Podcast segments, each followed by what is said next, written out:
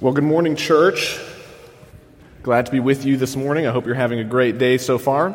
We are wrapping up a series this week called How to Be Sad. Uh, and uh, so if you're having a great day, I'm sorry. Uh, I'm here to spoil it. Uh, no, I hope not. I hope that we can learn a lot from some of the books that we've been studying. We've been looking the past couple weeks at some of the books of the Old Testament uh, that have a lot to say to us when life does not seem to be going the way we want it to go. And uh, so today we're going to finish up that, that series and we're going to talk about the book of Lamentations.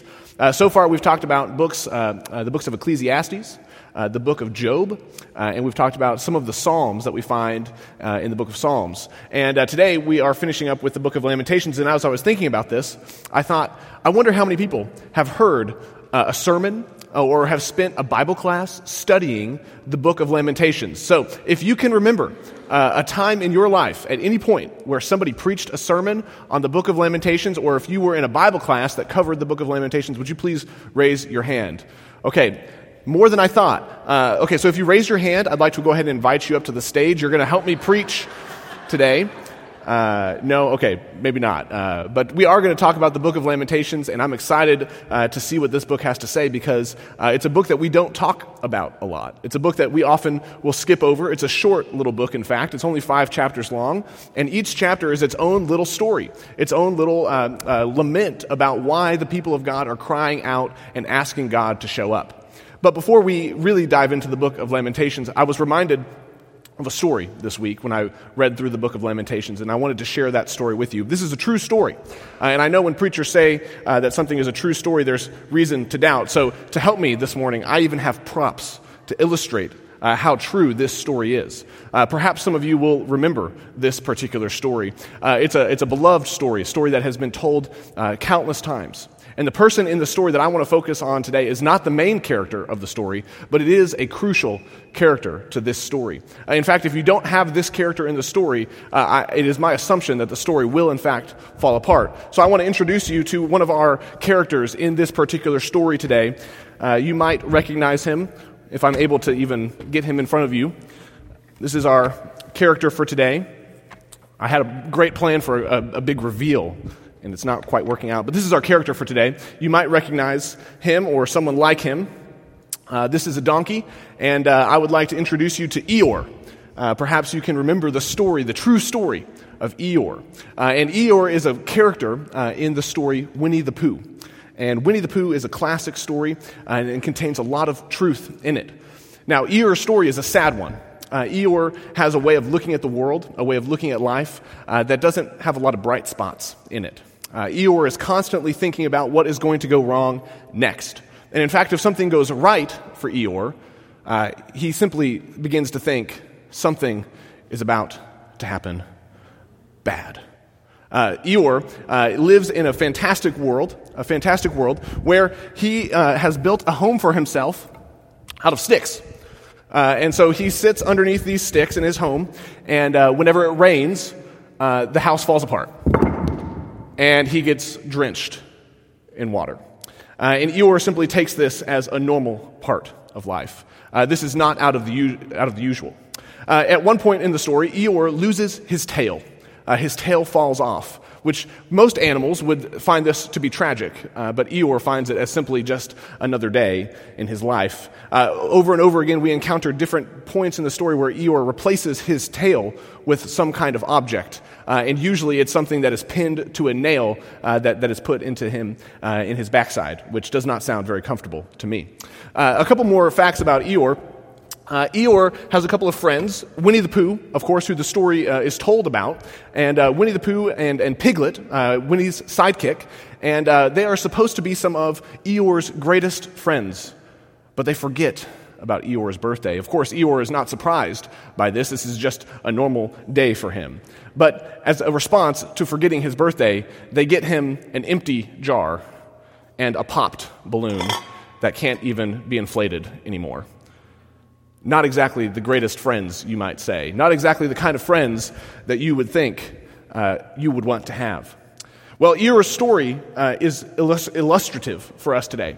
And in fact, I was reminded of it because Eeyore sounds a lot like the people of Israel in the book of Lamentations. Uh, the people in the book of Lamentations, the people of God, the people of Israel, uh, they have every reason to suspect that what is going to happen next is going to be bad. They have every reason to doubt that God is going to show up. And in fact, in the short little five chapters that the book of Lamentations contains, we see over and over and over again the people crying out to God, Please, God, show up, help us, save us, redeem us.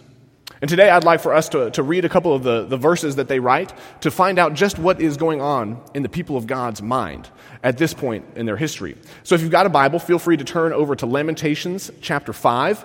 Uh, it might be a, a, difficult book for you to find, so uh, a, a, few ways to help you out. Uh, it comes right in between two very large prophetic books in the Old Testament.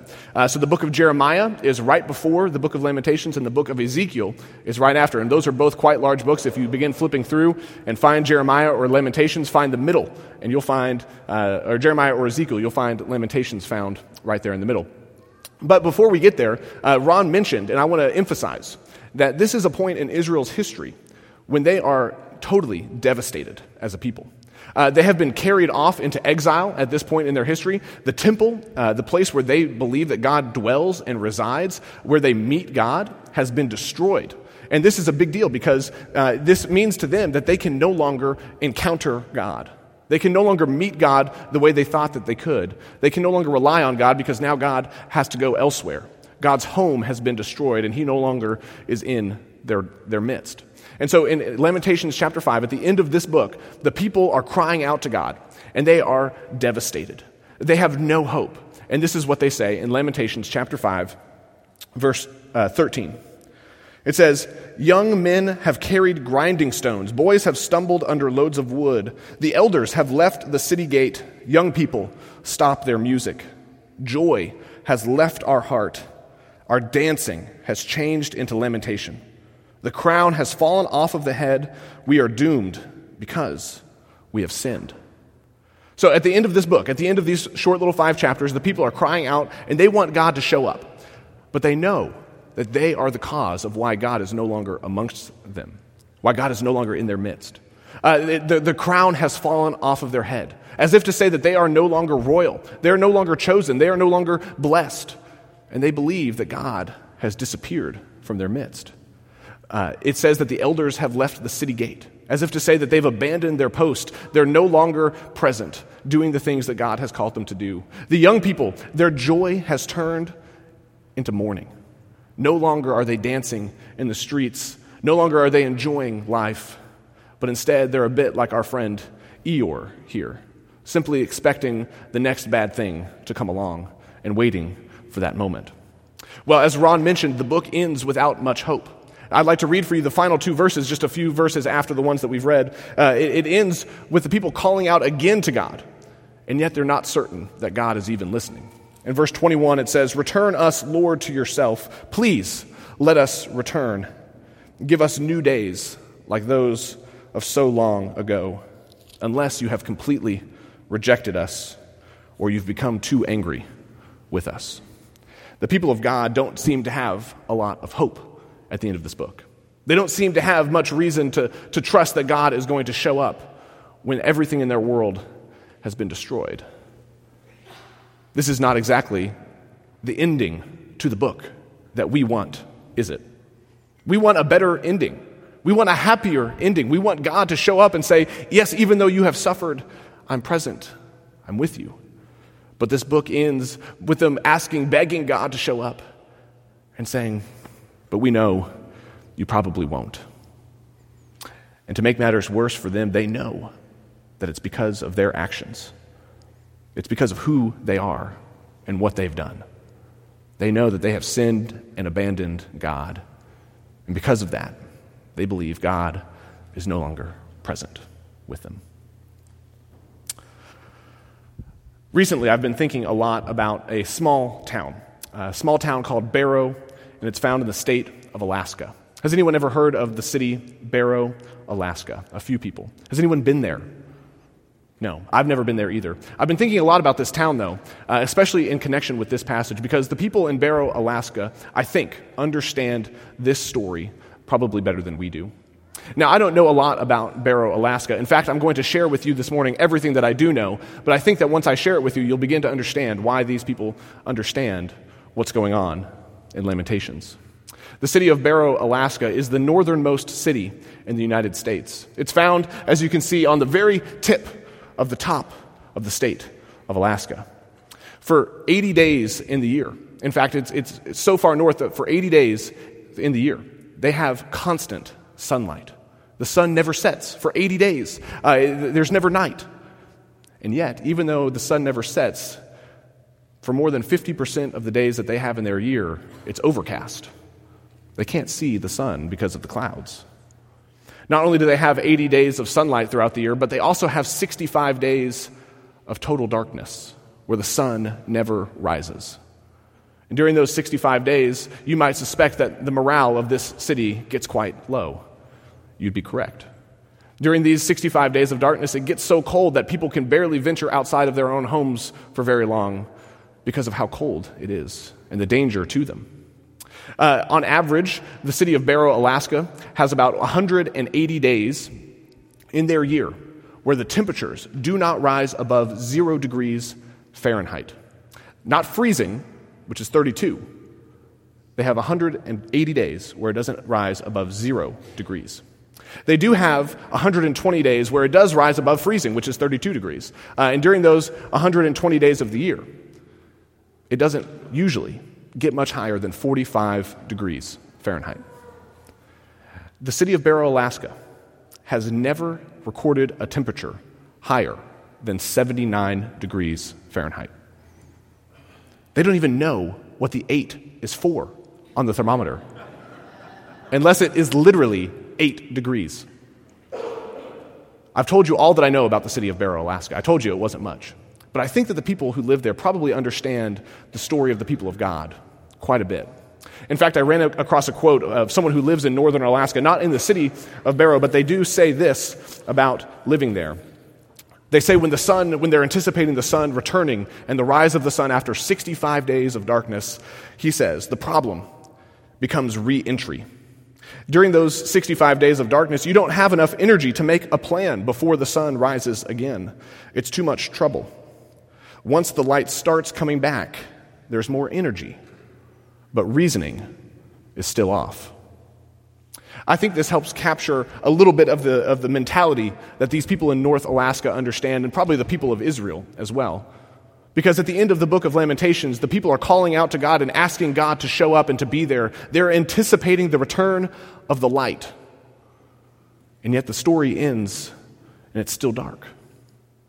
In fact, we are blessed because we have, many of us have read to the end of the story and we know what's going to come in the future of God's people. But for them, it's four to five hundred years of absence from God, where they're wondering when will God return to our midst? When will we see the light finally dawn again? And just like the people of Barrow, Alaska, I wonder if the people of God have a problem with re entering into the story of who God has created them to be. Because for so long, their identity has been found in who they believe God has called them to be. And yet they have this devastating event right in the middle of their history that tells them differently. That their experience does not match up with their expectation. That what they want from life doesn't seem to be happening around them.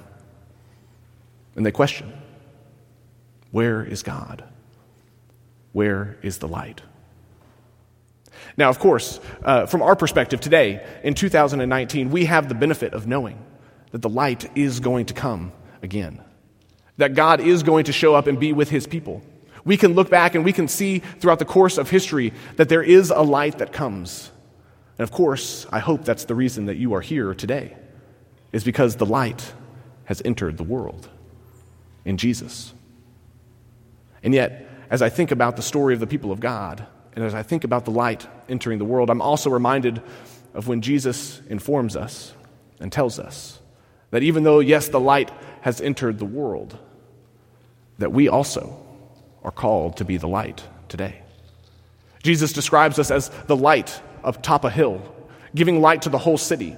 He describes us as the lamp in the house that is set upon the lampstand so that the whole house can see.